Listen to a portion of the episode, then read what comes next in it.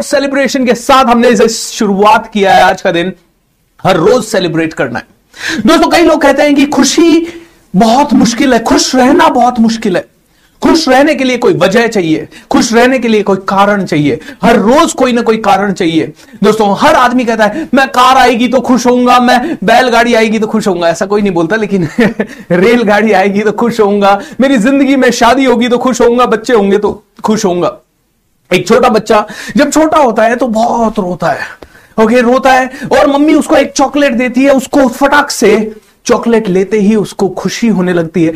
अब उसको समझ में आ गया एक पर्टिकुलर चीज, रोने से चॉकलेट मिलती है। अब बच्चे को साइकिल चाहिए, बच्चा फिर से रोना शुरू करता है, बच्चे को साइकिल आ जाती है। बच्चे को अब खिलौना चाहिए, बच्चा फिर से रोने लगता है और खिलौना आ जाता है। धीरे धीरे धीरे धीरे हम लोगों ने एक आदत डाल ली, हमारे परिवार वालों ने हमारी एक आदत डाल ली, हमारे बड़ों ने हमारी एक आदत डाल दी, और वो आदत है कि जब आदमी रोता है तो उसे कुछ देना चाहिए। और धीरे धीरे धीरे ये कंडीशनिंग हो गई कि हम सिर्फ जब कुछ मिलता है तो ही बहुत खुश होते हैं। हमें करोड़ों रुपए मिला, खुश होंगे, हमारे घर में कुछ बड़ा आया, खुश होंगे, हम में से हर एक आदमी ने कुछ अचीव किया, खुश होंगे, हम में से किसी को अवार्ड मिला, हम खुश होंगे। My dear friend, I want to tell you, क्या खुशी के लिए बहुत बड़ा रीजन चाहिए। एक बहुत बड़े पहुंचे हुए व्यक्ति थे, बहुत बुजुर्ग आदमी थे, बहुत ही बुद्धिमान थे। कई आसपास के गांव के लोग उनके पास आते थे और उनसे हमेशा राय लेते थे कि कैसे जिंदगी को जिया जाए, कैसे बिजनेस किया जाए। एक दिन ये बुजुर्ग आदमी एक गांव से दूसरे गांव जा रहे थे और इनके साथ इनका छोटा सा पोता था जो कि करीब 6-7 साल का था, उसको भी ये साथ ले जा रहे थे। और जंगल का रास्ता था, क्योंकि ये उन दिनों की बात है जब एक दूसरे गांव से पैदल ही जाया करते थे। तो और ये दोनों थोड़ा तेज तेज चल रहे थे। तेज चलते चलते बच्चा जो 2 कदम पीछे चल रहा था उसको एक तितली दिखाई दी, और बच्चा तितली के पीछे खिलखिलाने लगा, हंसने लगा, खेलने लगा और एंजॉय करने लगा। ये महाशय थोड़े से 10-20 कदम आगे पहुंच गए, 20-25 कदम आगे पहुंच गए, और इन्होंने देखा बच्चा नहीं है। पीछे मुड़ के देखा, अरे तू क्या कर रहा है, चल मेरे साथ जल्दी से। उसको डांटा और वो सीधा चला गया। थोड़ी देर और हुई, बच्चे ने पता नहीं कुछ और देखा कहीं पे, और बच्चा जोर जोर से हंसने लगा, हा हा हा। और अब इन बुजुर्ग महाशय को बहुत ज्यादा गुस्सा आ गया। इन्होंने कहा, आई यू इडियट, मैं तुझे बोल रहा हूं जल्दी चलना है, ये क्या रीजन है, क्या रीजन है जिसके कारण तू इतना खुश हो रहा है, क्या रीजन है। अब बच्चा डर गया, सहम गया, 6 साल का छोटा सा बच्चा था, क्या करता। थोड़ी देर तो चुपचाप चलता रहा, सहमा हुआ था। फिर इसने कहा, दादाजी दादाजी आपसे एक बात पूछनी है। दादाजी ने कहा, ये कोई टाइम है बात पूछने का, नहीं नहीं मुझे आपसे एक बात पूछनी है। अच्छा पूछ, जल्दी पूछ। दादाजी, क्या खुश होने के लिए, क्या हंसने के लिए कोई बहुत बड़ा रीजन चाहिए? एंड दादाजी जो कि आसपास के बहुत सारे गांवों में बहुत ही बुद्धिमान व्यक्ति कहलाते थे, उनकी आंखें खुली की खुली रह गई कि वास्तव में क्या खुश होने के लिए कोई रीजन चाहिए। और फिर भी अगर खुश रहने के लिए किसी को रीजन चाहिए तो मैं आपको बहुत ही बढ़िया रीजन देता हूं। अपनी एक उंगली उठाइए, फटाफट उठाइए, सभी लोग एक साथ उठाइए। मैं YouTube पे आपको देख नहीं पा रहा हूं, जितने भी लोग Zoom पे हैं वो सभी लोग अपनी उंगली उठाइए। I want to see you all on the screen, come on come on everyone, just do this. और नाक के नीचे रखिए, नाक के नीचे रखिए, कम ऑन सभी लोग नाक के नीचे रखिए ये उंगली। ऑलराइट, सभी की उंगली नाक के नीचे। सांस आ रही जा रही है क्या, सांस आ रही जा रही है क्या? अगर सांस आ रही जा रही है तो celebrate. Music on everyone, let's celebrate, क्योंकि सांस आ रही जा रही है यार, हर रोज सेलिब्रेट करना है। ऑलराइट दोस्तों, सेलिब्रेट, सांस आ रही जा रही है, सेलिब्रेट। खुशी के लिए कोई रीजन नहीं चाहिए, और ये मैजिक ऑफ थिंकिंग रिच में हम सीखेंगे। हर वर्कशॉप का शुरुआत सेलिब्रेशन से होगा, हर वर्कशॉप की शुरुआत सेलिब्रेशन से होगी, हर वर्कशॉप का एंड सेलिब्रेशन से होगा। आप में से कई बुद्धिजीवी लोगों को शायद ये पसंद नहीं आएगा, उन्हें लगेगा ये बंदा पागलों की तरह क्यों ताली बजा रहा है, ये बंदा पागलों की तरह क्यों बात कर रहा है। लेकिन मैंने अपनी जिंदगी में सीखा है कि सबसे पहला कमांड अपनी बॉडी का लो। ऑलराइट, ये ताली बजाने से अगर मेरा एंथुजियाज्म हाई होता है तो मुझे बजानी है। ऑलराइट, हर रोज एंथुजियाज्म से जीना है, हर रोज एंथुजियाज्म से जीना है। जिसमें उत्साह नहीं है वो मरा हुआ है। कई लोग 30 की एज में मरे हुए दिखेंगे आपको, कई लोगों की मुंह से हंसी 30 की एज में बिखर जाती है, बिखर जाती है, मुर्दे की तरह चल रहे हैं। क्या होगा जिंदगी में, पता नहीं कैसे चलेगी ये जिंदगी। 30 की एज में कई लोग जिंदा तो हैं लेकिन मुर्दे की तरह जी रहे हैं, उनके जीवन में उत्साह नहीं है, उनको कोई भी बड़ी बात करो। मैं कई लोगों से मिलता हूं, उनसे बोलता हूं यार बिजनेस कर, नहीं नहीं बहुत मुश्किल है। उनसे कहता हूं यार तू ट्रेनिंग ले, ये पॉजिटिव थिंकिंग से रिलेटेड चीजें सीख, कुछ किताबें पढ़। अरे यार टाइम ही नहीं मिलता, जॉब में जाता हूं तो टाइम ही नहीं मिलता, देख मैं तेरे को मेरा शेड्यूल बताता हूं। इनके पास ना कई चीजें नहीं करने के कारण हैं। इनको कोई भी नई चीज बता दो ये कहेंगे नहीं हो सकता, इनको कोई भी नया रास्ता दिखा दो आगे बढ़ने का ये लोग कहेंगे मुश्किल है, डिफिकल्ट है। इनके पास एक से बढ़कर एक एक्सक्यूज तैयार हैं दोस्तों, क्योंकि ये लोग एक बीमारी से ग्रसित हैं और उस बीमारी को कहते हैं एक्सक्यूज देने की बीमारी, एक्सक्यूसाइटिस। एक्सक्यूसाइटिस ये इस बीमारी से ग्रसित है पूरी तरह से, एक्सक्यूज देते रहते हैं अपनी जिंदगी में। हंसे क्यों इनको, इनके इसके लिए रीजन चाहिए। बड़े मायूस है, इनके पास 3800 ब्रह्मास्त्र हैं किसी के मोटिवेशन का मर्डर कैसे करें। कोई भी आदमी आगे बढ़ना, कोई छोटा बच्चा डांस करना चाहेगा, ये लोग कहेंगे अरे तू पागल हो गया डांस कर रहा है। कोई छोटा बच्चा कहेगा पापा मुझे पायलट बनना है, ये कहेंगे चुपचाप से पढ़ाई कर। कोई छोटा बच्चा कहीं चढ़ेगा और वहां से कूदना चाहेगा, ये लोग कहेंगे नीचे उतर लग जाएगी ना चोट। कोई छोटा बच्चा पेड़ पे चढ़ना चाहेगा, खेलना चाहेगा, कूदना चाहेगा, मस्ती करना चाहेगा, चिल्लाना चाहेगा, इन लोगों की तरफ से निकल जाता है स्टॉप इट। घर की महिला कोई स्कूटर चलाना सीखना चाहेगी, ये लोग कहेंगे तुझसे नहीं होगा। माय डियर फ्रेंड, ये लोगों के पास एक्सक्यूजेस हैं क्योंकि ये मरे हुए लोग हैं, मरे हुए। ये जिंदा है लेकिन मरे हुए हैं, इनकी जिंदगी में इन्होंने सीखा नहीं है जिंदगी को कैसे जीना है। ये लोग किसी के भी एंथुजियाज्म और जोश का मर्डर कर सकते हैं। और मैं आप लोगों को एक चीज कहता हूं, दुनिया में कोई इंसान अगर आपको कॉन्फिडेंस नहीं दे सकता ना, आपका हौसला नहीं बढ़ा सकता ना, तो उसको कभी ये हक मत देना कि वो आपके उत्साह का मर्डर कर सके। उसको कभी ये हक मत देना कि वो आपके कॉन्फिडेंस का मर्डर कर सके। उसे साफ बोल देना आपको कोई हक नहीं बनता मेरे कॉन्फिडेंस को चूर करने का। अगर दे सकते हो तो मोटिवेशन दो, दे सकते हो तो इंस्पिरेशन दो, दे सकते हो तो मुझे बताओ आपने मुझे क्रिटिसाइज किया मुझे समझ में आया, अब रास्ता बताओ कि क्या करना है। फालतू में क्रिटिसाइज कर रहे हो, आई एम ऑल राइट। वैसे कहते हैं निंदक नियरे राखिए आंगन कुटी छवाए, ऑलराइट, बिन साबुन पानी बिना निर्मल करे सुहाए। वैसे तो निंदक लोग ही आपको कहीं ना कहीं इनडायरेक्टली मोटिवेशन दे देते हैं, बट कई बार ऐसे लोग आ जाते हैं जिनकी बात सुन के आपका ब्रेन पूरी तरह से नेगेटिव सोचने लग जाता है। 5 लोग आके आपको कह देते हैं अच्छा नहीं लग रहा, अच्छा नहीं लग रहा, अच्छा नहीं लग रहा, ये क्या कपड़े पहने तूने, अच्छा नहीं लग रहा। 5 लोगों के कारण आपका मोटिवेशन धराशायी हो जाता है। एक बार की एक बात है, ये साइकोलॉजी है दोस्तों, कि कोई भी आपको बोलता है यू आर लुकिंग गुड, चेहरे पे अप्रूवल, सेल्फ अप्रूवल ढूंढ रहे हैं हम, दूसरे हमें अप्रूव करें ऐसा हम ढूंढ रहे हैं, ऑलराइट। किसी ने कहा वाओ तू अच्छा लग रहा है, और किसी ने कहा ये क्या कपड़े पहने हैं, ये कोई कलर है तेरे शर्ट का, and all of a sudden we feel bad, am I right. तो दोस्तों एक इसी से रिलेटेड एक छोटी सी कहानी है। एक कॉलेज में 3 दोस्त थे और तीनों एक मूवी देखने जाना चाहते थे। अब प्रॉब्लम यह था कि कॉलेज के बाद जा नहीं सकते क्योंकि मम्मी पापा की निगाह है। मम्मी पापा कहते हैं 2 बजे कॉलेज खत्म होता है, घर आना है सीधा।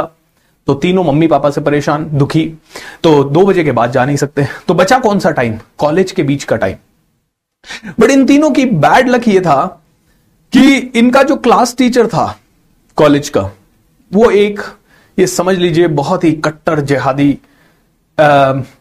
एक बहुत ही बड़ा राक्षस टाइप का आदमी था, बहुत ज्यादा गुस्से वाला आदमी। अगर उसकी क्लास या उसकी क्लास के किसी भी बच्चे ने कोई भी चीज बंक की, कोई भी क्लास बंक की, तो ये सीधा रेस्टिकेट कर देता था या उनका रिमांड ले लेता था या उनके पेरेंट्स को बुला लेता था। तो ये टीचर बहुत ज्यादा स्ट्रिक्ट थे, बहुत ज्यादा स्ट्रिक्ट थे। अब हुआ क्या, एक दिन इन लोगों ने प्लान बनाया, सुबह 8 बजे कॉलेज खुला और पहला दोस्त इन तीनों में से मान लीजिए राम, श्याम, मोहन, तो राम खड़ा था कॉलेज के एंट्री गेट के ऊपर, एंट्री गेट के ऊपर कॉलेज पे राम खड़ा था। एंड राम जैसे ही ये क्लास टीचर अंदर एंटर होते हैं, नमस्कार गुरुजी कैसे हैं आप, उनके पाँव वाँव छूता है। गुरुजी कहते हैं मैं बहुत बढ़िया राम, आप कैसे हो। सर मैं भी बहुत बढ़िया। सर एक बात पूछूं, आप बहुत एनर्जी में रहते हैं, बहुत जोश में रहते हैं, हमेशा बहुत एक्साइटमेंट में रहते हैं, लेकिन आज आपके चेहरे पे थोड़ी सी थकावट और थोड़ी सी परेशानी दिख रही है। सर सब ठीक ठाक है ना? आपकी हेल्थ वेल्थ अच्छी है ना? हाँ हाँ राम, मैं बिल्कुल बढ़िया हूं, कोई दिक्कत नहीं है, बिल्कुल परफेक्ट है, सब कुछ अच्छा चल रहा है। इतना कह के राम अपना काम करके चला गया। थोड़ी देर हुई, इन क्लास टीचर महोदय ने एक क्लास ली। एक क्लास लेने के बाद जब ये क्लास से बाहर निकले तो श्याम रेडी खड़ा था वहां। श्याम कहता है, हेलो सर, गुरुदेव कैसे हैं आप? बहुत बढ़िया। पाँव वाँव छुए। सर आपका बैग बैग मैं पहुंचा दूं सर क्लासरूम में या नेक्स्ट क्लास में? नहीं नहीं नहीं श्याम, मैं ले लूंगा। सर एक बात पूछनी थी आपसे, आज आप इतने उड़े उड़े से कैसे लग रहे हैं सर? सर मतलब सब ठीक ठाक है ना घर में, आपकी तबीयत वबीयत? एंड टीचर कहता है, हाँ हाँ श्याम ठीक ठाक है, हाँ सब कुछ ठीक है। जो उत्साह पहले था ना जब वो राम को बोल रहे थे नहीं सब बढ़िया है, वो उत्साह आधे से भी ज्यादा कम हो गया। उसके बाद एक और क्लास इन्होंने जैसे तैसे ली और उस क्लास से जैसे ही बाहर निकले मोहन रेड्डी खड़ा था। हेलो गुरुदेव, ये क्या हो गया आपको? आपके चेहरे पे इतनी हवाइयां कैसे उड़ी है? गुरुदेव आपको तो लगता बुखार है, आपकी आंखें भी लाल दिख रही है। गुरुदेव आप चाहें तो आप छुट्टी ले सकते हैं, कोई बात नहीं, मैं आज होमवर्क वगैरह करके लाया था, आपको दिखाने ही वाला था, लेकिन हाँ हाँ मोहन आज थोड़ी सी तबीयत ऐसे ठीक नहीं लग रही है। Can you imagine what happened? दोस्तों एक अच्छा भला इंसान घर से तरोताजा पूरा फिट होके बाहर निकला, 3 लोगों ने उसे फीडबैक दिया, 3 लोगों ने कहा, उनकी साइकोलॉजी पे अटैक कर दिया 3 लोगों ने कि भैया तुम ऐसे नहीं दिख रहे हो, तुम ऐसे नहीं दिख रहे हो, तुम ऐसे दिख रहे हो। उनको दोपहर तक तो सच में बुखार हो गई। 3 फ्रेंड्स ने जम के सेलिब्रेट किया, हुर्रे क्लास टीचर आज कोई क्लास नहीं लेगा, और 3 आराम से मूवी देखने गए। दोस्तों that is the power of psychology. जिसको साइकोलॉजी समझ में आती है वो समझे। ऑलराइट, आज पॉलिटिशियंस हमारी साइकोलॉजी के साथ खेलते हैं और हम लोग, हमें क्या साइकोलॉजी बेची जाती है, हमें हर तरह की वो साइकोलॉजी बेची जाती है जिससे कि हम इमोशनल होके वोट बैंक बनते रहें। And that is how it is. हर एक टॉप लीडर साइकोलॉजी को इस्तेमाल करता है, किसको कितना अप्रिशिएट करना है, किसको अप्रिशिएट नहीं करना है, क्यों करना है, क्या नहीं करना है, यह हमारी कला है। सो दोस्तों ये क्यों बता रहा हूं मैं, क्योंकि हर गेम क्या है, साइकोलॉजी से बेसिस पे है, हर चीज साइकोलॉजी से बेसिस पे है। आप में से हर इंसान को समझना पड़ेगा 30 की एज में अगर आपका उत्साह कम है और आप अपनी ग्रोथ के लिए एक्सक्यूजेस दे रहे हैं तो I think you are not doing something right my dear friend, you are not doing something right. तो ये एक्सक्यूजेस देना बंद कीजिए, आज के बाद एक्सक्यूजेस नहीं, आज के बाद हैप्पी रहना है, हर मोमेंट में हैप्पी रहना, हर क्षण में हैप्पी रहना है। और हैप्पी रहने के लिए करना क्या है, एक सेकंड में shake your body and say yes and bodies back in the rhythm. Am I right और रॉन्ग?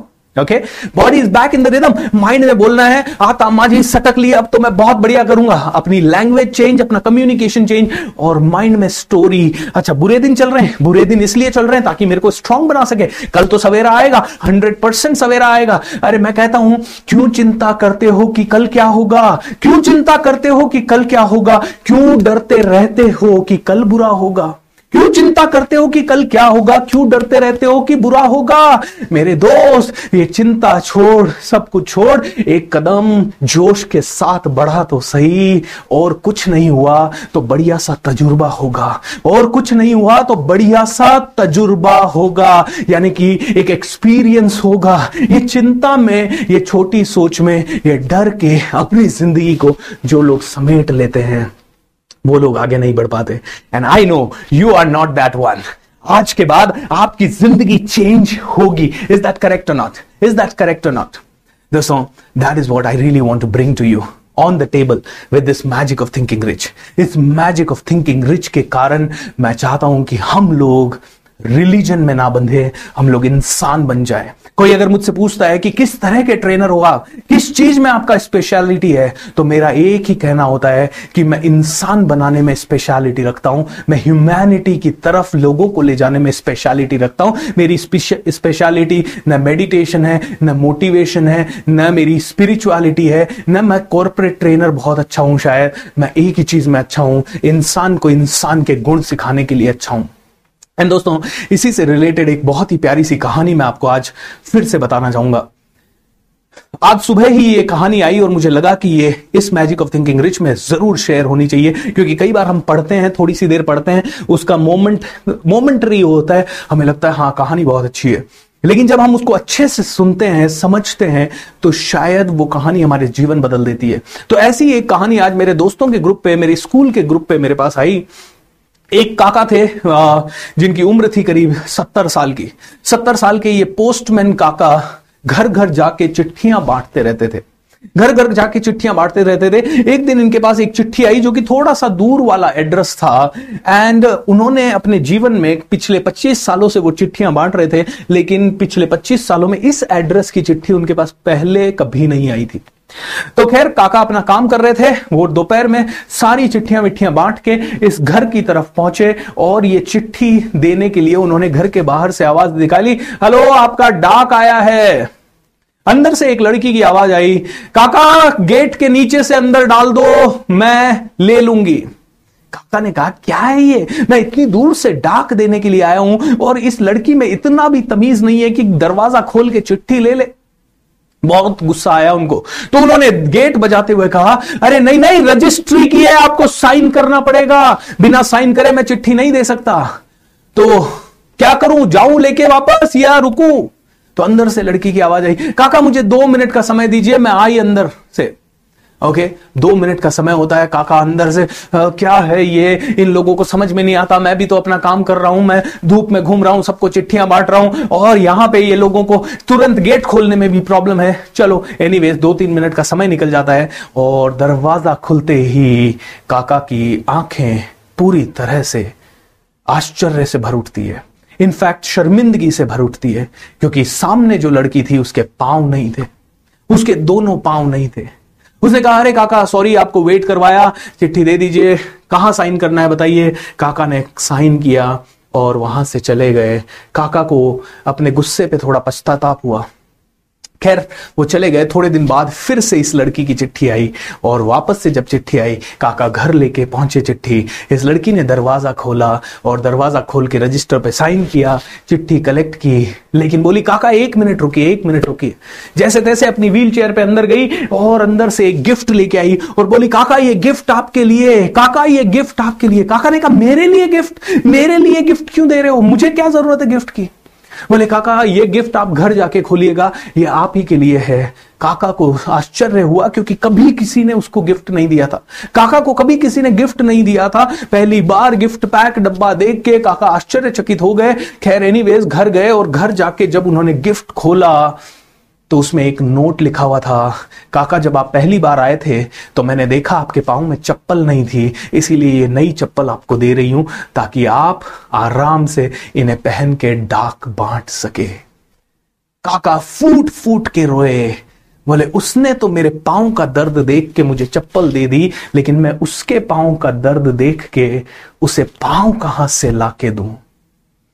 दोस्तों इसी को कहते हैं ह्यूमैनिटी। खुद प्रॉब्लम में है लेकिन दूसरों की प्रॉब्लम को देखते ही समझ में आ गया कि उसे क्या चाहिए। दोस्तों हम में से हर एक इंसान को इसी चीज को समझना पड़ेगा। आज magic of thinking rich workshop हो रहा है और हम सभी को ये चीज समझनी पड़ेगी और ये चीज है, कहलाती है सेंसिटिविटी। ओके, इस चीज को कहते हैं sensitivity. Wait a minute, okay what's going on. इस चीज को कहते हैं दोस्तों सेंसिटिविटी। ये सेंसिटिविटी, हम लोग लोगों की तरफ सेंसिटिव नहीं है, भावनात्मक नहीं है, भावुक नहीं हो रहे आजकल। People sensitivity is missing. दोस्तों आज कोरोना के समय में क्या दवाई सस्ती मिलनी चाहिए या महंगी मिलनी चाहिए? इधर कई लोग तो अपनी जेब से अपनी हार्ड अर्न मनी लोगों के सपोर्ट के लिए दे रहे हैं और इधर जो लोग हेल्प कर सकते हैं, जिनके पास लोग चल के जा रहे हैं, हेलो दवाई देना, वो कहता है दवाई कितने की है, 3000 की, दूंगा कितने में, 30,000 में। क्योंकि लोगों के अंदर से क्या खत्म हो गया, सेंसिटिविटी, सेंसिटिविटी खत्म हो गई। आज कोरोना में लोग तड़प रहे हैं, कई लोग हॉस्पिटल्स में हैं, लेकिन क्या हम उनको फोन करके रियल में पूछ पाते हैं? क्या उनके परिजनों को हम उतना फोन करके पूछ रहे हैं कैसे हैं, या क्या उनके साथ बने हुए हैं? बहुत कम लोग। दोस्तों सेंसिटिविटी मिसिंग है। हम सबको हमारे समाज में सेंसिटिविटी लानी पड़ेगी। हम धर्म के नाम पे अपनी सेंसिटिविटी खो रहे हैं, हम अपने स्वार्थ के नाम पे अपनी सेंसिटिविटी खो रहे हैं, एंड इसीलिए दोस्तों आज हम सबको बदलना है, क्योंकि ये मैजिक ऑफ थिंकिंग रिच का बिल्कुल ऑपोजिट है। जब आप जीरो सेंसिटिविटी में काम करते हैं, मतलब आप बहुत छोटा सोचते हैं, बहुत संकीर्ण सोचते हैं, और जो आदमी संकीर्ण सोचता है वो एक लेवल के आगे बढ़ ही नहीं सकता, उसके अंदर जिंदगी में कभी वो चीज आ ही नहीं सकती जो उसे चाहिए। Is that clear? सो खैर दोस्तों, बातें बहुत हो जाएगी, लेकिन सीधा मुद्दे पे आऊंगा। I really want each and every one of you to become the best. आज का दिन वो दिन है जब आज हम और आप मिलके सीखेंगे कि कौन सा वो 1% पावर है। क्या है ये 1% पावर जो कि rich, successful Jeff Bezos, Elon Musk, Ratan Tata, Ambanis वो प्रैक्टिस करते हैं? ये कौन सी 1% पावर है जो नरेंद्र मोदी जैसे लोग या बैरक ओबामा या डोनाल्ड ट्रंप ये लोग प्रैक्टिस करते हैं? ये कौन सी पावर है जिसको इतिहास के लीडर्स ने एक्सरसाइज किया? ये कौन सी पावर है जिसको हम में से हर एक व्यक्ति एक्सरसाइज करता है? Are you excited to know this? Are you excited to know this? अगर आप एक्साइटेड हैं इसे जानने के लिए दोस्तों, तो मेरे साथ बोल दीजिए आई एम रेडी। बट उसके पहले एक हाथ उठाइए और अपने कंधे पर रखिए और बोल दीजिए शाबाश, because you are doing a great job, you are doing a great job. अब दोस्तों आगे चलते हैं क्योंकि लर्निंग बहुत सारी बाकी है। I really want you to move to the next level, so let's go.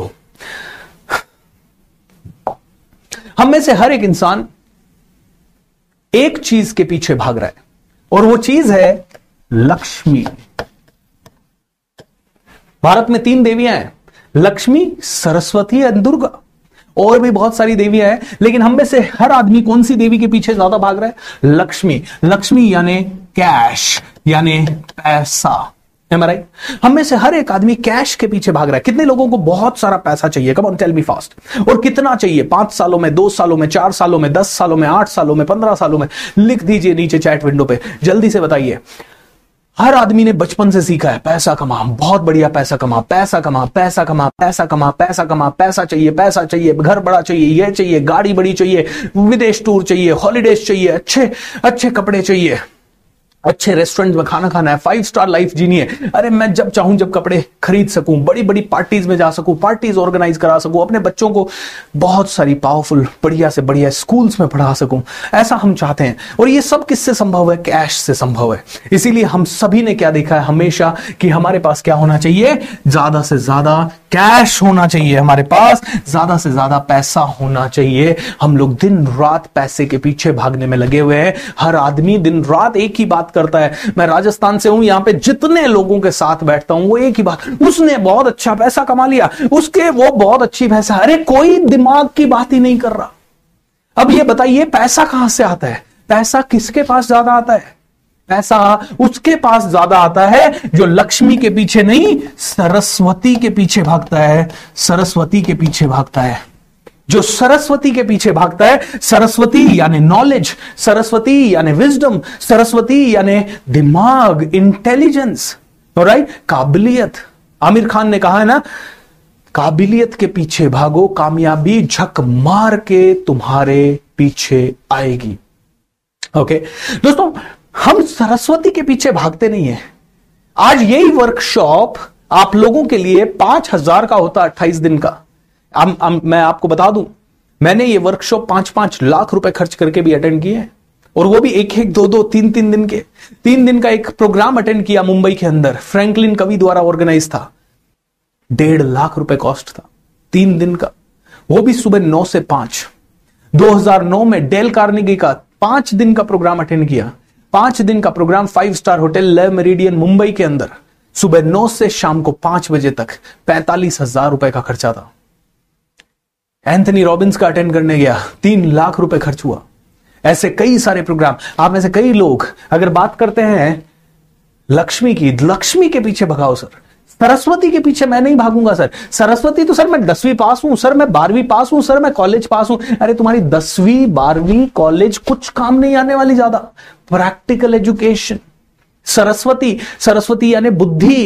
ये जितने भी बिल गेट्स 10वीं फेल है, ये मार्क जुकरबर्ग ड्रॉप आउट है, कॉलेज ड्रॉप आउट है, ये Steve Jobs college drop out है, ये बड़े से बड़े कई लोग कॉलेजेस में गए नहीं, ये ड्रॉप आउट है। तो स्कूली शिक्षा की बात नहीं कर रहा हूं, सरस्वती की बात कर रहा हूं। सरस्वती मतलब विजडम, विजडम यानी बुद्धि, बुद्धि नॉलेज होती है, ऑलराइट। बुद्धि में 5 चीजें आती है, ऑलराइट। और ये पांचों चीजें हैं K, A, S, S and H. ये भी है कैश। क्या है ये है ना कैश।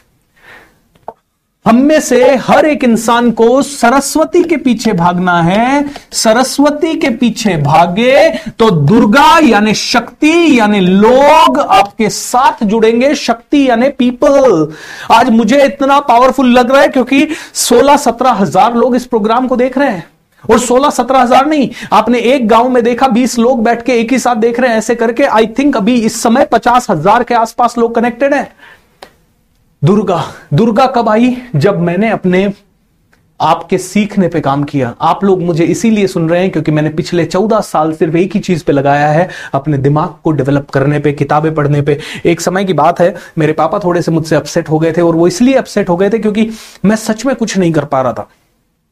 मैं 20,000-25,000 रुपए कमा पा रहा था। मेरे दोस्त उधर गाड़ियां खरीद रहे थे, कोई घर खरीद रहे थे, किसी के सब कुछ अच्छा हो रहा था, कोई फ्लैट ले रहा था। और मैं 2014 आ गया, मैंने फ्लैट वगैरह कुछ नहीं ले पाया, न मैंने गाड़ी खरीद पाया। और मुझे मेरे करियर को हो गए थे। 2002 में मैंने पहली नौकरी शुरू की और 2015 तक मेरे पास कोई सेविंग नहीं, मेरे पास घर नहीं, मेरे पास गाड़ी नहीं, कुछ नहीं। तो पापा बड़े अपसेट हो गए थे एक दिन और उन्होंने कहा, देख तेरे दोस्त कहां पहुंच गए, तू क्या कर रहा है, तू क्या किसके पीछे भाग रहा है, तू क्या सीख रहा है आजकल, हमें तो कुछ समझ में नहीं आ रहा, नौकरी और छोड़ दी तूने। मैंने कहा पापा, एक ही क्षण ऐसा आएगा, एक ही महीना ऐसा आएगा या एक ही साल ऐसा आएगा जब सबको पीछे छोड़ दूंगा। थोड़ा विश्वास करो, थोड़ा ट्रस्ट करो। एंड थैंक गॉड मुझे इतनी प्यारी फैमिली मिली। दोस्तों, सभी ने सपोर्ट किया, सरस्वती पे काम किया, लोग जुड़ते गए। एंड जब लोग जुड़ते गए तो लक्ष्मी आपके पीछे दौड़ने लगेगी। लक्ष्मी उसके पीछे दौड़ती है जिसकी के यानी नॉलेज जबरदस्त है, ए यानी एटीट्यूड जबरदस्त है, मेरी हैंडराइटिंग को माफ कीजिएगा, एस यानी स्किल्स जबरदस्त है, एस यानी जिसके पास आगे बढ़ने की स्ट्रैटेजीज है, और एच यानी कि जिसकी आदतें जबरदस्त है। दोस्तों, लक्ष्मी उसके पास आती है जिसकी सरस्वती यानी जिसकी विजडम यानी जिसकी बुद्धि पावरफुल है। बुद्धि में पावर है, दिमाग में पावर है। और दिमाग डेवलप करता है जब आपकी नॉलेज जबरदस्त है, जब आपका एटीट्यूड जबरदस्त है, जब आपके अंदर कॉन्फिडेंस है, जब आपके अंदर बड़ा सोचने की ताकत है, जब आप दूर का सोच पाते हो, जब आप देश के लिए सोच पाते हो, दुनिया के लिए सोच पाते हो। एक साधारण इंसान, एक मिडिल क्लास फैमिली अगर आप देखें तो जिंदगी भर में 3 काम कर पाती है या 4 काम कर पाती है। घर बनाना, बच्चों को पढ़ाना, बच्चों की शादी करवाना, और अगर थोड़ा बहुत समय मिला तो घर बनाना, उनकी एजुकेशन और उनकी शादियां। मेजर तो ये 3 ही काम एक मिडिल क्लास फैमिली करवा पाती है। चौथा, अगर थोड़ा बहुत पैसा बच गया तो एक कार खरीद लेंगे। ओके, क्योंकि कहीं ना कहीं नॉलेज ले ही नहीं रहे। नॉलेज के लिए स्कूल के बाद एक मिडिल क्लास फैमिली में बहुत रेयरली कोई किताबें पढ़ता है, बहुत रेयरली कोई ट्रेनिंग अटेंड करता है, बहुत रेयरली कोई अपने दिमाग के ऊपर खर्चा करता है। ये जो गर्दन से नीचे का हिस्सा है ना, इस पे हम करोड़ों खर्च करते हैं, गहनों में, शादी। एक मिडिल क्लास फैमिली में एक घर में शादी है तो उसके लिए एक आदमी अपने पूरे बच्चों को मिला के 30-40 हजार रुपए खर्च कर देता है। घर में शादी है, जाना है भैया, अटेंड करना है, गहने खरीदने हैं, कपड़े खरीदने हैं, तैयार होना है, 30-40 हजार। उनको बोला जाए ना, दिमाग पे खर्च करो। ट्रेनिंग का कोई पैसा थोड़ी देता है, ट्रेनिंग के लिए थोड़ी खर्च। अरे मुझे ये बताइए, बिना ट्रेनिंग के कैसे किसी को चांद पे भेज दोगे? बिना ट्रेनिंग के कैसे किसी से कुछ बड़ा काम करवा लोगे? ट्रेनिंग यानी सरस्वती, सरस्वती यानी विजडम। बिना सीखे कोई आगे बढ़ा क्या? अमिताभ बच्चन साहब कहते हैं, सीखना बंद तो जीतना बंद। और मैं 28 दिन का ये वर्कशॉप फ्री ऑफ कॉस्ट कर रहा हूं, उसके बावजूद भी पहले दिन 1,60,000 लोगों ने देखा, दूसरे दिन सिर्फ 1 ही लाख लोगों ने देखा, 60 हजार लोग ड्रॉप हो गए। क्यों? क्योंकि फ्री हो रहा है ना, जेब से कुछ जा नहीं रहा, कंफर्ट जोन में है। हाँ ये बंदा चिल्ला रहा है। दोस्तों मेरी तरह ना 1 घंटा बात करके देखो, समझ में आ जाएगा इतना बात करने का के लिए कितनी ऊर्जा लगती है। I want to tell you one thing, Saraswati पे काम करना है, अपनी नॉलेज को बढ़ाना है। एटीट्यूड, ये 28 दिनों में आपको नॉलेज भी बदलेगा। इन 28 दिनों में आपका एटीट्यूड भी वर्ल्ड क्लास बना दूंगा, world class. I am not kidding, ऐसा हुआ है, लोग ऐसे ही नहीं लिख रहे। एक अभी थोड़ी देर पहले फीडबैक था, मैंने पढ़ा नहीं, उन्होंने कहा मैंने मैजिक ऑफ थिंकिंग रिच 1 किया, 2 किया, मैं बहुत शाई लड़की थी लेकिन अब मैं बहुत कॉन्फिडेंट लड़की हूं। उनका नाम याद नहीं आ रहा, फीडबैक अभी दिखा सकता हूं अगर चाहो तो। तीसरा है स्किल, स्किल स्किल यानी कौशल, आपके पास कौन सा हुनर है। मैं दिल्ली में था और दिल्ली में एक अच्छी सी होटल, उसका नाम याद नहीं आ रहा, मोरिया कौन सी, शेरेटन होटल था कोई, शेरेटन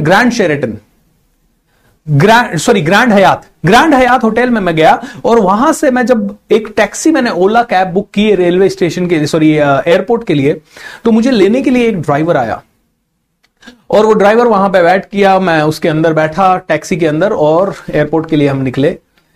और कई बार मेरा मन करता है तो मैं ड्राइवर के साथ आगे वाली सीट पे बैठता हूं, तो मैं उनसे बात करने लगा। मैंने कहा भैया कैसे हो, क्या है, तो उसने सकुचाते हुए पूछा सर इस होटल में खाना खाने का कितना रुपया लगता है। मैंने कहा बुफे का अगर आपको है तो 1500 रुपए से 2000-2200 रुपए तक, डिपेंड करता है आप कौन से वाला लेते हैं, तो वैसे जनरली इसी पैकेज में होगा। बोला अच्छा सर मेरे 2 बच्चे हैं और मेरी वाइफ है, मतलब 4 जनों का 6000 रुपए में हो जाएगा ना। मैंने कहा हाँ। बोला सर मुझे बहुत सपना है मेरे घर वालों को 5 स्टार होटल दिखाने का, तो मैं 6000 जमा करूंगा और मैं इधर आऊंगा। मैंने कहा बहुत बढ़िया।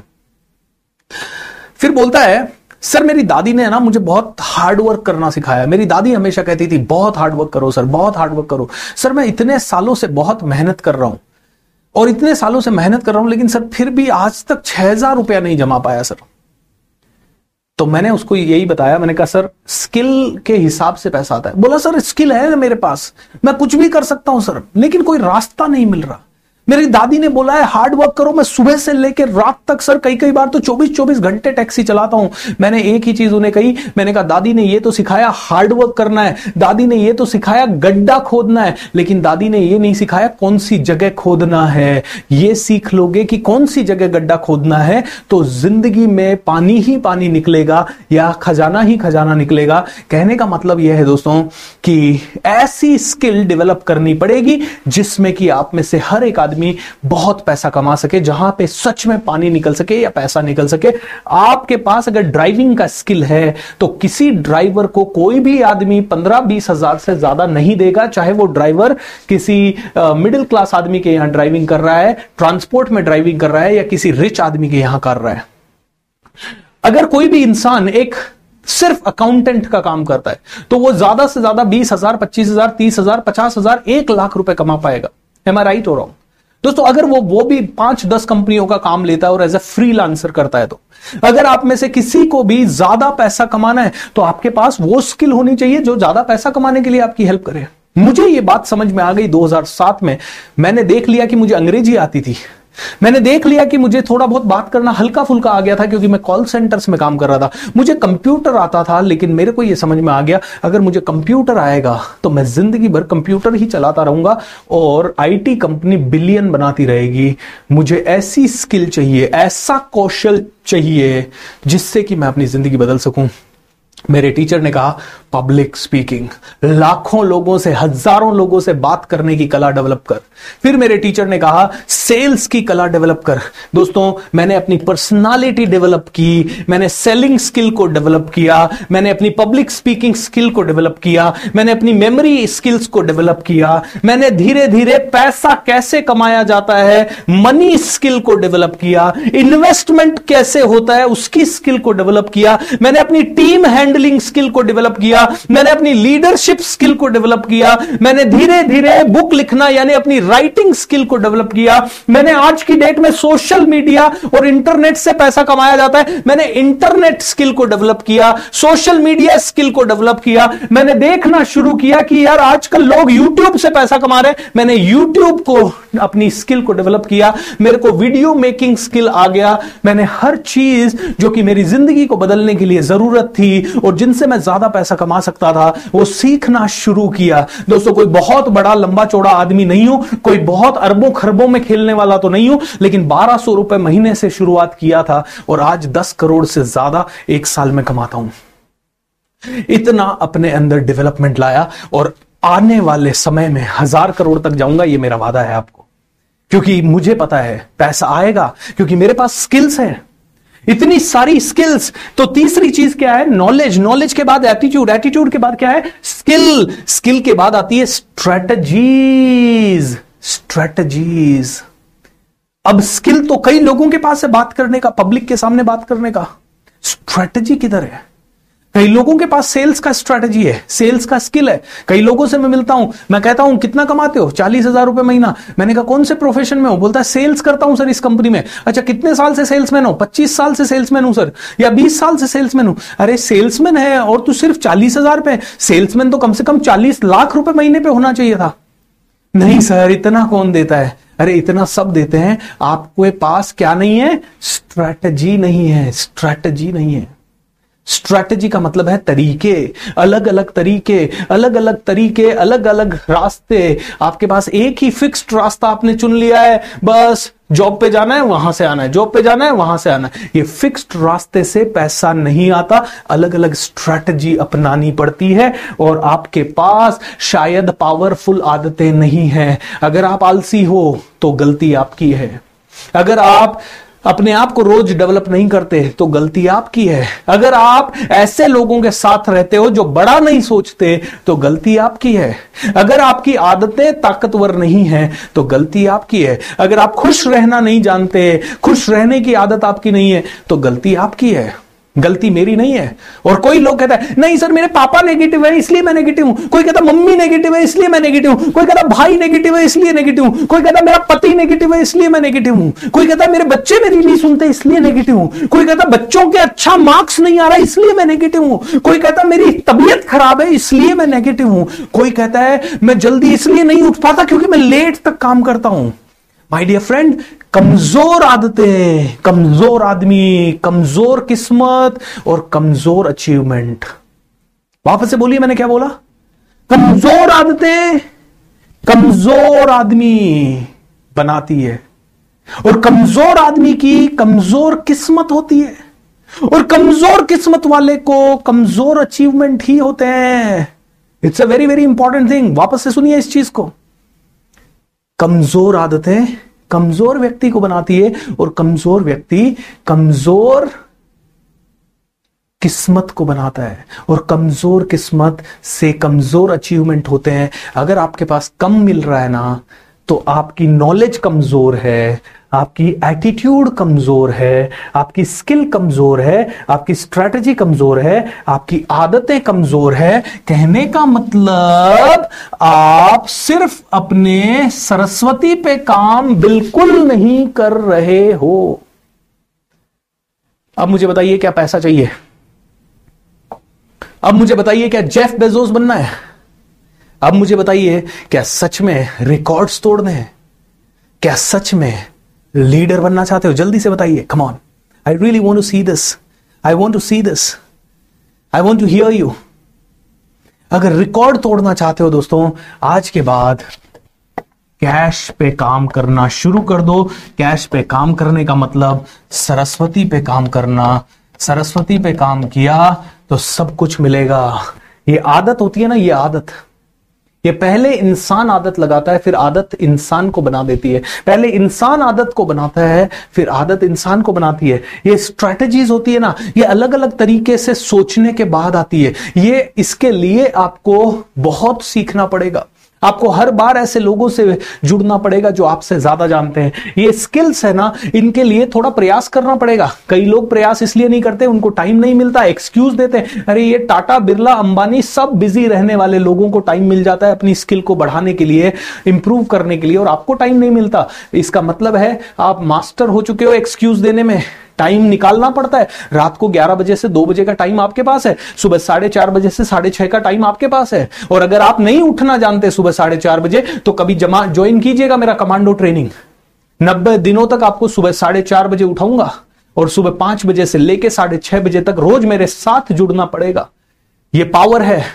आपने रामायण सुन ली होगी 500 बार, आपने गीता पढ़ ली होगी 500 बार, लेकिन उसको समझा नहीं होगा। ये गीता समझा रहा हूं आपको।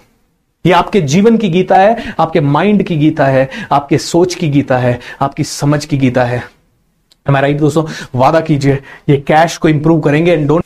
अब मैं दोस्तों आपको बहुत इंपॉर्टेंट एक चीज बताने जा रहा हूं, which is going to shift you from everything. तो वो चीज है आपके मैजिक ऑफ थिंकिंग रिच का 1% फॉर्मूला। ये 1% पावर, अभी तक इसके बारे में मैंने बताया नहीं है, now I am telling you. ये 1% पावर क्या है जो बड़े लोग देखते हैं, सोचते हैं, समझते हैं।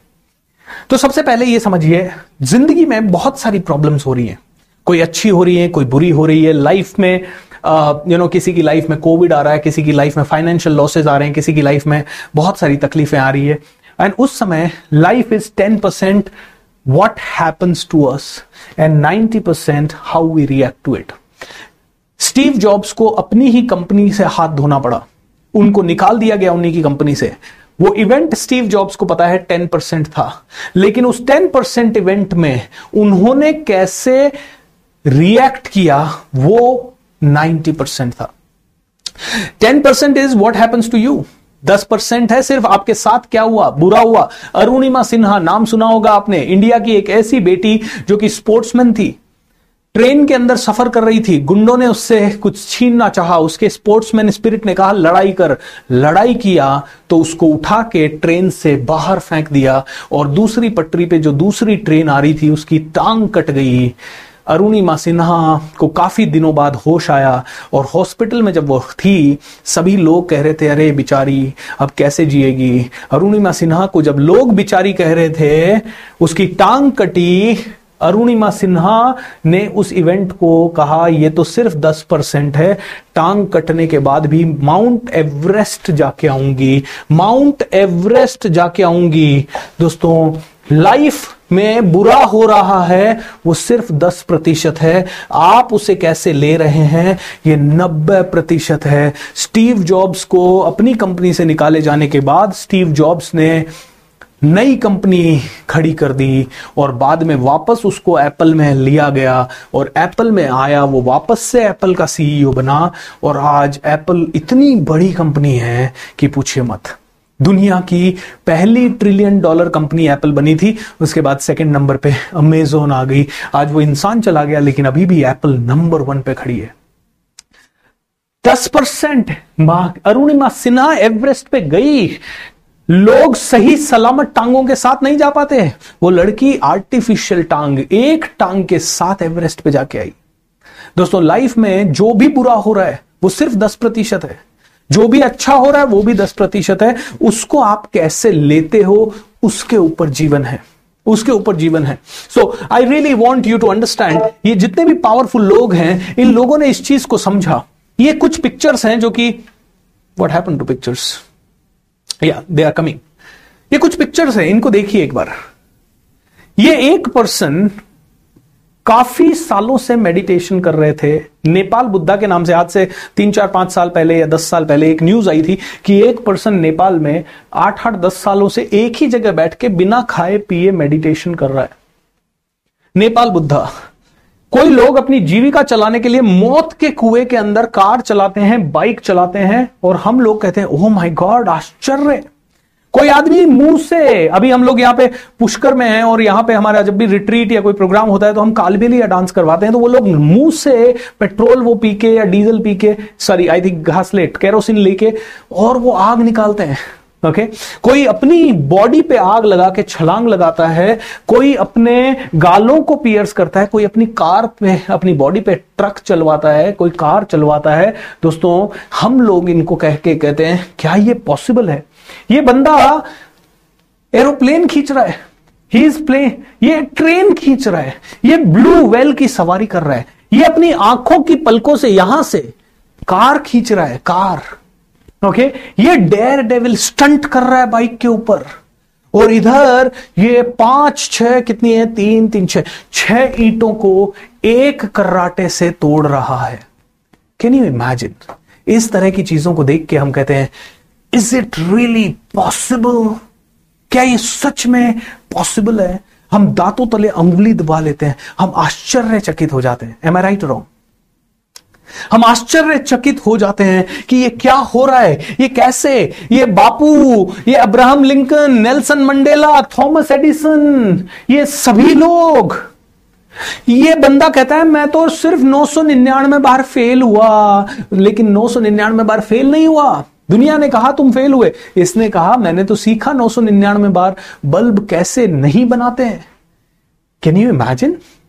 एक इंसान 999 बार फेल होने का पेशेंस रखता है। कल हमने कर्नल सैंडर्स के बारे में, ये इंसान अपनी जिंदगी के, नेल्सन मंडेला अपनी जिंदगी के 27 साल जेल में रहा। जेल में कितने साल? 1 साल नहीं, 2 साल नहीं, 27 इयर्स। और 27 इयर्स में भी हार नहीं मानी, और 27 इयर्स में जोश बढ़ता गया। 27 इयर्स कोई आदमी जेल में रह जाए, उसका मायूस हो जाएगा वो, उसका सारा हौसला टूट जाएगा, उसकी उम्मीद छूट जाएगी। लेकिन ये 27 साल जेल में रहने के बाद अपने देश के लिए लड़ाई करते हैं, अपने देश को आजाद करवाते हैं और अपने देश के लोगों के लिए बहुत कुछ करते हैं। नेल्सन मंडेला, ये अब्राहम लिंकन को बोला जाता है ही वॉज द फेमस फेलियर, बोलते हैं ये तो बहुत बड़ा फेलियर था। शादी की, डिवोर्स हो गया, बिजनेस करना चाहा, बिजनेस में फेल हो गया, एजुकेशन में फेल हो गया, इलेक्शन में कम से कम 7-8 बार खड़े हुए, हर बार फेल हो गए। जब ये प्रधानमंत्री बने, आई थिंक राष्ट्रपति बने अमेरिका के, तब आई थिंक इनकी उम्र 55 साल के आसपास थी। Can you imagine? 55 या 65, I am so sorry. Can you imagine? इतने फेल होने के बाद भी 55-60 साल तक पेशेंस रखना और अपनी लड़ाई को जारी रखना। एंड महात्मा गांधी के बारे में तो आप सब जानते ही हैं दोस्तों। भगत सिंह, महात्मा गांधी, ये सभी लोग इस लेवल के कठोर कैसे थे? ये क्यों इतने ज्यादा ऊर्जावान थे? कैसे ये इतने बड़े लीडर बने? ये हमें सीखना पड़ेगा। ये जेसिका कॉक्स है, ये थोड़े दिन पहले, ये मेरी आइडल थी। मैं पिछले 10 सालों से इसका एग्जाम्पल देता आया हूं, 10-12 सालों से, और मुझे बड़ा सौभाग्य है कि थोड़े दिन पहले ये मेरे टॉक शो पे थी, जेसिका कॉक्स। इसी मेरे यूट्यूब चैनल पे मेरा जेसिका कॉक्स के साथ एक लाइव इंटरव्यू है। ये लेडी बिना हाथों के पैदा हुई, और जब बिना हाथों के पैदा हुई तो डॉक्टर्स ने, 2 लोगों ने, सबने कहा बेचारी है, और ये भी अपने आप को बेचारी मानती थी।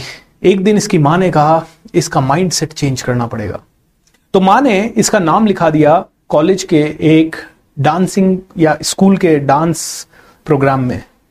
और जब जेसिका कॉक्स ने सबके सामने डांस किया तो सबने स्टैंडिंग राउंड ऑफ अपलॉज दिया, सबने खड़े होकर उसके लिए तालियां बजाई। और जब सबने खड़े होकर तालियां बजाई, जेसिका कॉक्स ने कहा वाओ दैट्स अमेजिंग।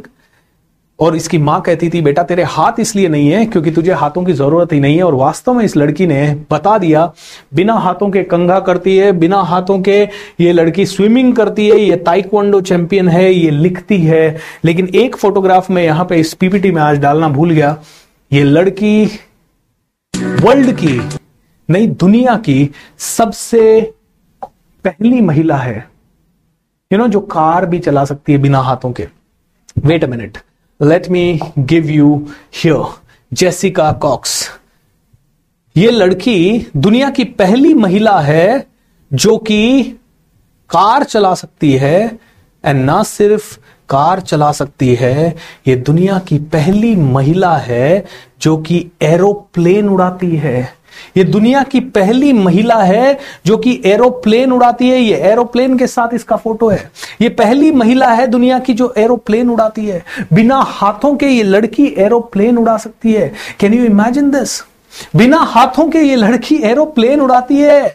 ये एरोप्लेन, ये वर्ल्ड की सबसे पहली पायलट है जिसके हाथ नहीं है, फिर भी ये जेसिका कॉक्स प्लेन उड़ाती है। I think she deserves a big round of applause.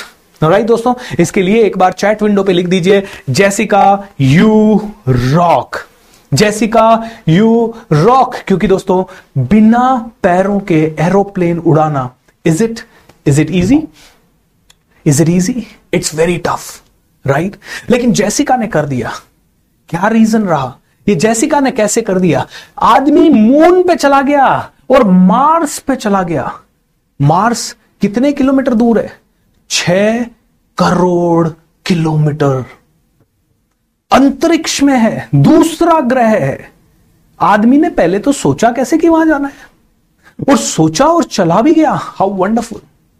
और उसमें भी हमारा देश पहला देश है जो कि मार्स पे गया। Can you imagine this? Proud to be an Indian, right? दोस्तों, अब बड़ा सोच रहा है इंडिया, क्योंकि इस तरह की चीजें कर रहा है India. Man on the moon, man on the Mars, isn't it miracle? It's a big miracle, my dear friend. It's a big miracle.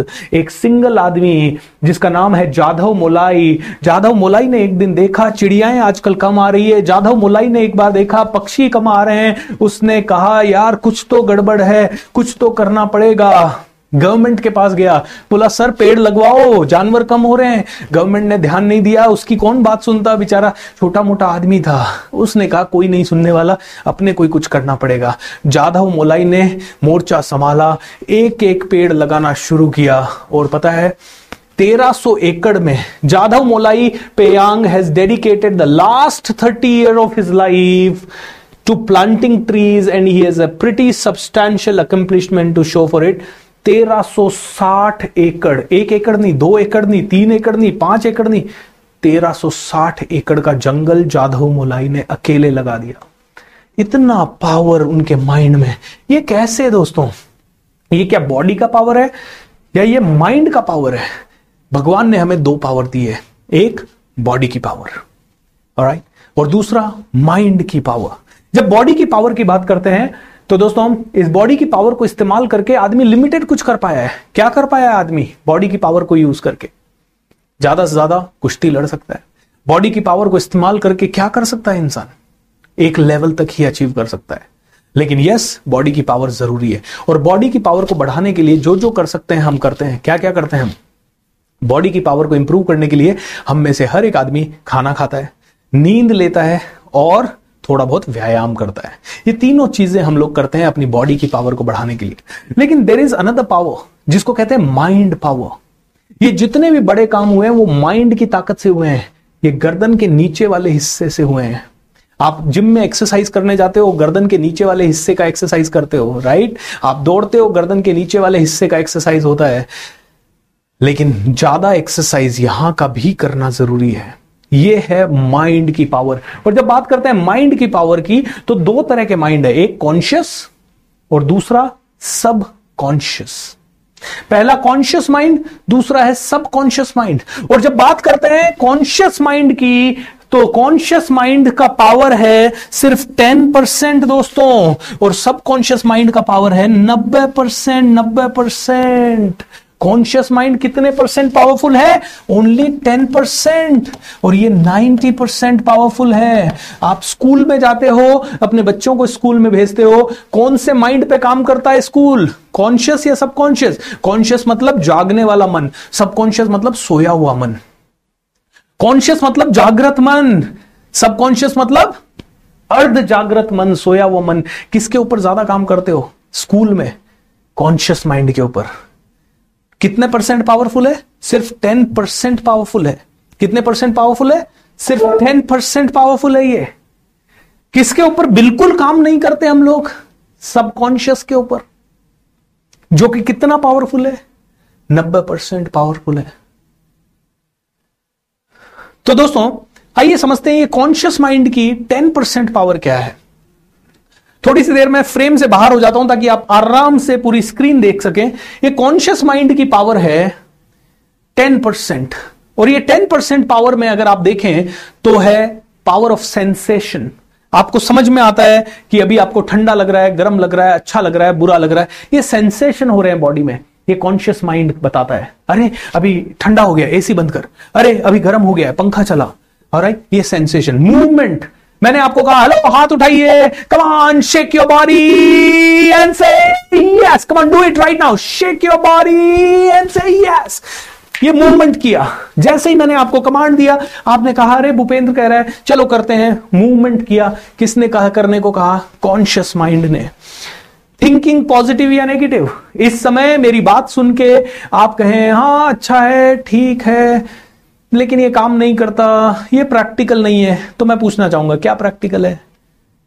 TV देखना, नेगेटिव रहना, आलस करना, छोटा सोचना, गुस्सा करना, लोगों को डिमोटिवेट करना, चिल्लाना, क्या प्रैक्टिकल है? ये वर्कशॉप भी प्रैक्टिकल है। देखा थोड़ी देर पहले अगर कोई नेगेटिव सोच रहा था वर्कशॉप के बारे में, 4 मैंने सवाल पूछे, अब उसका कॉन्शियस माइंड सोचने लगे वास्तव में ये सब भी तो इम्प्रैक्टिकल है, इनको क्यों कर रहा हूं मैं, इनको कर रहा हूं तो ये भी करके देख सकते हैं। थिंकिंग पॉजिटिव नेगेटिव कौन कर रहा है? Conscious mind. लॉजिक, 2 और 2 कितने होते हैं? जल्दी बताओ, जल्दी बताओ, जल्दी बताओ, ये टेस्ट है आपका कि आप पढ़े लिखे हो कि नहीं। जल्दी बताओ, आप कहोगे यार सर क्या कर रहे हो। 2 और 2 कितने होते हैं? 22, एम आई राइट? 2 और 2 कितने होते हैं? 4। सो 4 हैं या 22 हैं, ये लॉजिक जो भी है, जिसके माइंड में जो लॉजिक है उसके हिसाब से वो काम करता है, राइट। ये लॉजिक कौन बताता है? ये कॉन्शियस माइंड कहता है। कॉन्शियस माइंड कहता है अभी दिन है, अभी रात है, अभी अंधेरा है, अभी उजाला है। कॉन्शियस माइंड कहता है कि मैं आदमी हूं, कोई औरत है, मैं ये मेरा घर वाला है, ये मेरे बाहर वाला है, ये मेरा दोस्त है, ये मेरा भाई है, ये सब कॉन्शियस माइंड है। ये कॉन्शियस माइंड लॉजिक देता है, एनालिसिस देता है, इंटरप्रिटेशन देता है। ये आपको किताबों को याद रखने में मदद करता है। इंटेलिजेंस क्वोशंट, आप गणित के सवाल को फॉर्मूला लगा के सॉल्व करते हो या फिर आप सही समय पे सही जवाब दे पाते हो, intelligent quotient. Identifying and seeing opportunity, इस समय क्या अच्छा चल रहा है उसको कॉन्शियस माइंड ने देखा और उसके हिसाब से काम किया। हाँ, पहला दिन देखा था मैंने मैजिक ऑफ थिंकिंग रिच, अच्छा था, अपॉर्चुनिटी अच्छी है, 28 दिन का फ्री वर्कशॉप है। आइडेंटिफाइंग एंड सीजिंग अपॉर्चुनिटी, आप 20-25 हजार लोग जो रेगुलर देख रहे हैं और आपकी फैमिली जो रेगुलर देख रही है, आपने इस अपॉर्चुनिटी को आइडेंटिफाई किया, सीज किया कॉन्शियस माइंड से, ऑलराइट। जजमेंट, आप अभी मुझे जज कर रहे हो कंटिन्यूअसली, मेरी नॉलेज को जज कर रहे हो, अभी डिसीजन ले रहे हो आप, हाँ आज से मैं चेंज करूंगा, आज से मैं बदलाव करूंगा, कल से मैं जल्दी उठूंगा, कल सुबह मैं 6 बजे से 7 बजे तक मेडिटेशन में आऊंगा। आना ही है दोस्तों, इसी YouTube चैनल पे, इसी जगह पे, कोच BSR चैनल पे, और बार बार लिंक मत मांगना, सीधा YouTube पे आना, कोच BSR टाइप करना, मेरा चैनल आ जाएगा, मेडिटेशन का प्रोग्राम आपको मिल जाएगा। एक्शन लेने के लिए क्या करूं, ज्यादा करूं, बड़ा करूं, रिस्क लूं, सिलेक्शन करने के लिए, 2 चीजों में से एक का चुनाव करने के लिए आपकी डिजायर, अरे उसकी कार अच्छी है मुझे भी वैसी कार चाहिए, अरे उसका बंगला अच्छा है मुझे भी वैसा, ये डिजायर कॉन्शियस माइंड में आती है। एंड ये कॉन्शियस माइंड का एक और काम है, ये आपके सब कॉन्शियस माइंड यानी आपके सोए हुए मन पे एक वॉचमैन का काम करता है, चौकीदार का काम करता है। यह है आपका कॉन्शियस माइंड। कितने परसेंट पावरफुल है? सिर्फ 10%। यानी आपका जागता हुआ मन है जिसके पास इतने सारे काम हैं, कितने परसेंट पावरफुल है? 10%। लेकिन ये सब चीजें इंपॉर्टेंट है, ऐसा नहीं है कि 10% पावरफुल है मतलब कॉन्शियस को तो इस्तेमाल ही नहीं करना है, अरे वो तो जरूरी है, क्योंकि उसके बिना तो मैं जिंदगी नहीं जी सकता। क्योंकि अगर मेरा कॉन्शियस खत्म हो गया तो लोग मुझे कहने लगेंगे पागल हो गया ये किसी के साथ भी कुछ भी बात कर रहा है, कैसा भी बात कर रहा है, इसको बोलने का तमीज नहीं है, इसको उठने बैठने का तमीज नहीं है। इसलिए कॉन्शियस जरूरी है, इसका मतलब ये नहीं है कि ये जरूरी नहीं है, इट्स इंपॉर्टेंट। इस पे तो काम करते ही रहना है और हमारा वातावरण भी ऐसा है कि दिन रात हमें इसी पे काम करने को कहते हैं और इसीलिए हमें इस पे काम करना है। लेकिन हमारा जो दूसरा माइंड है जो कि 90% पावरफुल है, वो है हमारा कौन सा माइंड? सब कॉन्शियस माइंड। ये पूरी वर्कशॉप में अगले 25 दिन मैं इसी पे बात करूंगा, क्योंकि आज तक आपका कॉन्शियस माइंड का ट्रेनिंग हुआ है। आपको बोला गया है स्कूल जा, आपको बोला गया साइंस पढ़, मैथ्स पढ़, अंग्रेजी पढ़, हिंदी पढ़, आपने सब पढ़ा, कॉन्शियस माइंड पे काम हो रहा था। किसी ने नहीं बोला सबकॉन्शियस पे काम कर, अगले 25 दिन मैं आपके सबकॉन्शियस पे काम करूंगा। लेकिन समझते हैं ये सबकॉन्शियस की पावर क्या है। सबकॉन्शियस की पावर नंबर 1, इमोशन। पता है इंसान का सबसे बड़ा ताकत क्या है? उसके इमोशन।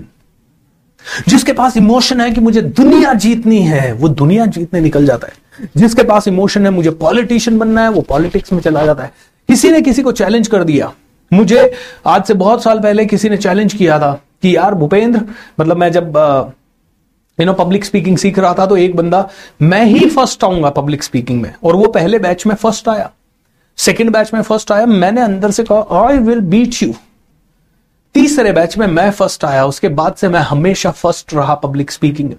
मैं जब कंप्यूटर कोर्स करने गया और कंप्यूटर कोर्स में मैंने देखा कि 3 सेमेस्टर 4 सेमेस्टर कंप्लीट करने के बाद मेरे एक टीचर अर्पित दत्ता जी को अवार्ड मिला टॉपर ऑफ टॉपर्स का।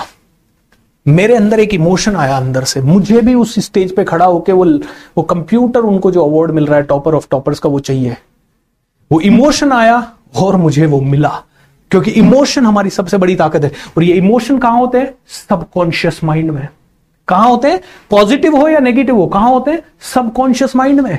और आप कहते हो मेरा गुस्सा कंट्रोल नहीं होता, मैं ये कर नहीं पाता, ये सभी चीजें कंट्रोल होती है। आपके सबकॉन्शियस माइंड को कंट्रोल करना सीखना पड़ेगा। आप कहते हो सबकॉन्शियस माइंड में प्रॉब्लम का सोल्यूशन है, सबकॉन्शियस माइंड के पास हर प्रॉब्लम का सोल्यूशन है।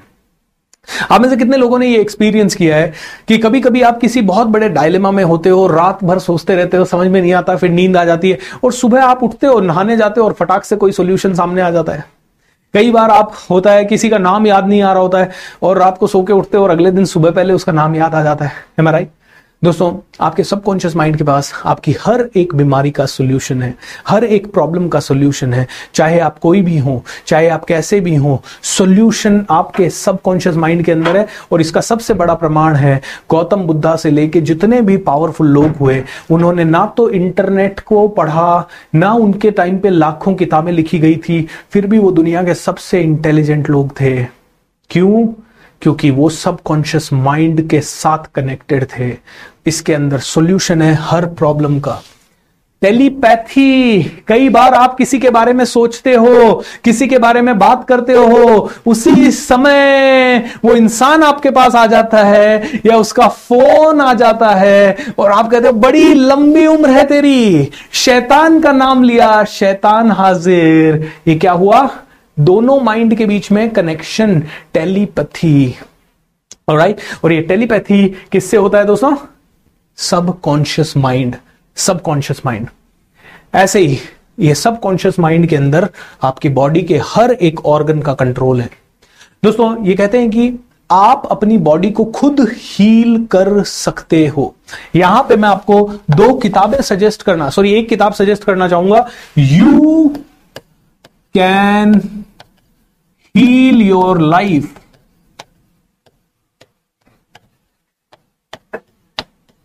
ये किताब लिखी है लुइस हे ने, ये ऑथर है इसकी। इस किताब में लुइस हे ने बताया है कि आपकी बॉडी का हर एक कंट्रोल, हर एक बीमारी आपके सबकॉन्शियस माइंड से रिलेटेड है। आपके सबकॉन्शियस माइंड को ठीक कर लिया, उसको सही अफर्मेशन दे दिया, सही कमांड दे दी, वो बीमारी को ठीक कर देगा, चाहे वो आपके घुटने की बीमारी हो। और लुइस हे ने अपनी जिंदगी में एक ही काम किया, लोगों को अपने सबकॉन्शियस को कंट्रोल करके ठीक करना। आपकी बॉडी के हर एक ऑर्गन के कंट्रोल है। आप सो रहे हो, आपके नाखून बढ़ रहे हैं, आप सो रहे हो, आपके बाल बढ़ रहे हैं, आप आराम से दाढ़ी बढ़ रही है, आपके दांत टूट गए हैं बच्चों के तो अपने आप वापस आ रहे हैं, दिल धड़क रहा है, पुराना ब्लड सेल्स डेड हो रहा है, नए ब्लड सेल्स जनरेट हो रहे हैं, हार्ट पंपिंग कर रहा है, किडनीज काम कर रही है। ये इतने करोड़ों अरबों फंक्शन इस बॉडी के अंदर हो रहे हैं। कौन कंट्रोल कर रहा है? Subconscious mind. सबकॉन्शियस माइंड, ऐसे ही सारी डिजीजेस और इम्यून सिस्टम आपका सबकॉन्शियस माइंड कंट्रोल करता है। आपकी मेमोरी को कौन कंट्रोल करता है? Subconscious mind. आप कोई भी चीजें, बचपन की कोई चीज याद है, ठंडा मतलब क्या आया? Coca Cola. कहां स्टोर था? सबकॉन्शियस माइंड में कहीं ना कहीं। तो ऐसे हजारों बचपन के इंसिडेंट, ये ऐसी इतनी बड़ी हार्ड ड्राइव है जो कभी फुल ही नहीं होती। ये मेमोरी का भंडार है, मेमोरी का खजाना है दोस्तों। ऐसे ही दोस्तों आपकी फिजिकल पावर, आपकी ऊर्जा के ऊपर नियंत्रण है आपके सबकॉन्शियस माइंड का। आप में से कई लोगों ने देखा होगा कभी कभी आपकी पूरी हालत खराब है लेकिन उसी दिन कोई अर्जेंट काम आ गया, कोई बहुत अर्जेंसी आ गई, आप पूरे दिन काम कर लेते हो क्योंकि उस समय जब आप बीमार थे आपका कॉन्शियस माइंड कह रहा था तू बीमार है, तू कुछ नहीं कर सकता, तू बीमार है, तू कुछ नहीं कर सकता, लेकिन सबकॉन्शियस माइंड कह रहा था कम ऑन गेट अप, अभी सोने का टाइम नहीं है, let's get up. Am I right? So control over your physical power. इसके कुछ डेमोन्स्ट्रेशन मेरी लाइव क्लासेस जब होती है तो मैं देता हूं। ये एक आदमी को 6-7 लोग अंगुलियों पे ऊपर उठा रहे हैं, 2-4 लड़कियां। ऐसे ही ये एक वर्कशॉप में मैं किसी पार्टिसिपेंट को बुला रहा हूं और वो कभी भी कराटे चैंपियन नहीं है लेकिन वो ब्रिक ब्रेकिंग का एक्टिविटी कर रहा है, वो अपने हाथ से, अपने कराटे चॉप से ब्रिक ब्रेकिंग कर रहा है। मैं एक वर्कशॉप में लोगों को आयरन रॉड बैंड करवाता हूं, 10 mm 8 mm का थिक गले से रॉड बैंड करवाता हूं मैं अपने वर्कशॉप के अंदर, ये प्रूव करने के लिए कि आपके सबकॉन्शियस माइंड के अंदर आपकी बॉडी की पावर को कंट्रोल करने का समय है, आई मीन ताकत है। दोस्तों ये सब चीजें कभी किसी दिन लाइव वर्कशॉप में आप जुड़ोगे तो आपको करवाई जाएंगी। ऐसे ही आपके अंदर कितना करेज है, कितनी रिस्क टेकिंग कैपेसिटी है, कितना हौसला है, कितना जोश है, ये सब भी सबकॉन्शियस माइंड से ही बात होती है। मेरी एक वर्कशॉप होती है जिसमें मैं फायर वॉक करवाता हूं, लोगों को आग के ऊपर चलवाता हूं, जस्ट टू डेमोन्स्ट्रेट कि अगर आपने ठान लिया तो आप कुछ भी कर सकते हो। खैर दोस्तों वर्कशॉप्स हैं तो इनमें तो यही चीजें कर सकते हैं, लेकिन I want to tell you ये सबकॉन्शियस माइंड में बहुत सारी आपकी मेंटल क्लॉक। कई बार आपने देखा होगा कि मेरे कमांडोज, जितने भी कमांडो ट्रेनिंग में हमारे पार्टिसिपेंट हैं जो 4:30 बजे मेरे साथ उठते हैं, उन लोगों के फीडबैक आते हैं कि सर पहले 3-4 दिन दिक्कत हुई, उसके बाद सर एक तरह से मेंटल क्लॉक सेट हो गई सर, कि बस जैसे ही 4:30 बजने में 5-10 मिनट कम होते हैं आंख खुल जाती है सर, अपने आप आंख खुल जाती है सर। ये मेंटल क्लॉक सेट होती है सबकॉन्शियस माइंड के अंदर। ये सबकॉन्शियस माइंड आपकी नींद को कंट्रोल करता है, ऐसे ही बहुत सारी चीजों को। इसमें भी सेंसेशन, मूवमेंट, रिफ्लेक्सेस, जैसे आप नींद में होते हो तब भी आपकी बॉडी को ठंड लगती है, गर्मी लगती है। रिफ्लेक्सेस, मैंने आपके आंख पे बॉल फेंकी तुरंत आपकी आंखें बंद हो जाती है, ये रिफ्लेक्स होता है। 6th सेंस, आप में से कई लोगों को 6th सेंस होता है, पहले से इंट्यूजन हो जाता है, ओ कुछ बुरा तो नहीं होने वाला, अरे ऐसा तो नहीं होने वाला। ऐसे ही आपके नॉलेज, आपकी विजडम, कंट्रोल ओवर डेथ। आपको पता है भारत में ऐसे ऐसे ऋषि मुनि हुए हैं जो अपनी इच्छा से मृत्यु पाते थे, मतलब आपकी कंट्रोल ओवर डेथ के ऊपर control subconscious mind. Creative thoughts, mind में creativity, subconscious mind. Personal God, आपका खुद का गॉड है। स्पिरिचुअल कोशेंट आपको स्पिरिचुअलिटी के ऊपर ले जा सकता है, मतलब ये इतनी पावर है ये सबकॉन्शियस माइंड में, मतलब और भी बहुत सारी हो सकती है। सो दोस्तों आई जस्ट वांट टू से ये सबकॉन्शियस माइंड में इतनी पावर कैसे है। और आपको पता है मैंने आज के सेशन का टाइटल रखा वो 1% पावर, जो कि जेफ बेजोस, इलोन मस्क या इस तरह के लोग यूज करते हैं। वो कौन सी पावर है आपको पता है? वो पावर है ये सबकॉन्शियस माइंड की 90% पावर जो है, उस पावर का 1%। इस 90% पावर का 1% पावर ये लोग यूज करते हैं और हम लोग अभी यूज नहीं करते। बोलते हैं दुनिया में कोई भी अभी तक सबकॉन्शियस माइंड की 100% पावर, यानी ये पूरी 90% पावर को इस्तेमाल नहीं कर पाया। इस 90% में से 1%, अब ये 1% को कैसे इस्तेमाल करते हैं ये अगले 25 दिन में हम सीखेंगे। लेकिन रियल पावर कहां है? सबकॉन्शियस माइंड में, सोए हुए मन में। ये इसी को जागृत करके आप चाहे तो आपकी जिंदगी में कार्य ला सकते हो, आप पॉलिटिक्स में जा सकते हो, आप बड़े से बड़े चीजों को अट्रैक्ट कर सकते हो, आप जो चाहे पा सकते हो। प्रॉब्लम यह है हम जिंदगी भर कॉन्शियस माइंड को ट्रेन कर रहे हैं, जो सबकॉन्शियस हमें सब कुछ दिला सकता है उसको ट्रेन ही नहीं कर रहे। दोस्तों कल शाम को जब 7:30 बजे आप जुड़ोगे तब आप मेरे से साइंस सीखोगे, ये सबकॉन्शियस माइंड क्या है और कैसे काम करता है, इसके नियम क्या हैं, ये सबकॉन्शियस माइंड कैसे, कौन कौन से नियम हैं जिनके ऊपर चलता है। और परसों आप देखोगे लॉ ऑफ अट्रैक्शन क्या होता है, और उसके अगले दिन आप देखोगे लॉ ऑफ अट्रैक्शन क्यों काम करता है, कैसे काम करता है, कहां काम करता है, आपके साथ क्यों नहीं काम करता। उसके बाद आप देखोगे अपनी जिंदगी में कार अट्रैक्ट करने का, घर अट्रैक्ट करने का, मनचाहा पैसा अट्रैक्ट करने का, लोग अच्छे अट्रैक्ट करने का फॉर्मूला क्या है। उसके बाद आप देखोगे अपनी ऊर्जा को कैसे बढ़ाएं, और हर चीज आप देखते जाओगे। ये पूरा वर्कशॉप आपके बिलीफ को शैटर कर देगा, आपके लिमिटिंग बिलीफ से लेके सब कुछ ये बदल देगा। दोस्तों ये मेरा वादा है। तो ये 1% पावर है आपके सबकॉन्शियस माइंड की पावर। हमारा ध्येय होना चाहिए जेफ बेजोस या इलोन मस्क से भी आगे बढ़ने का, लेकिन अगर हमने इस सबकॉन्शियस माइंड की सिर्फ 1% पावर को भी इस्तेमाल कर लिया तो हम इतने बड़े बन सकते हैं, इतने बड़े बन सकते हैं। एम आर आई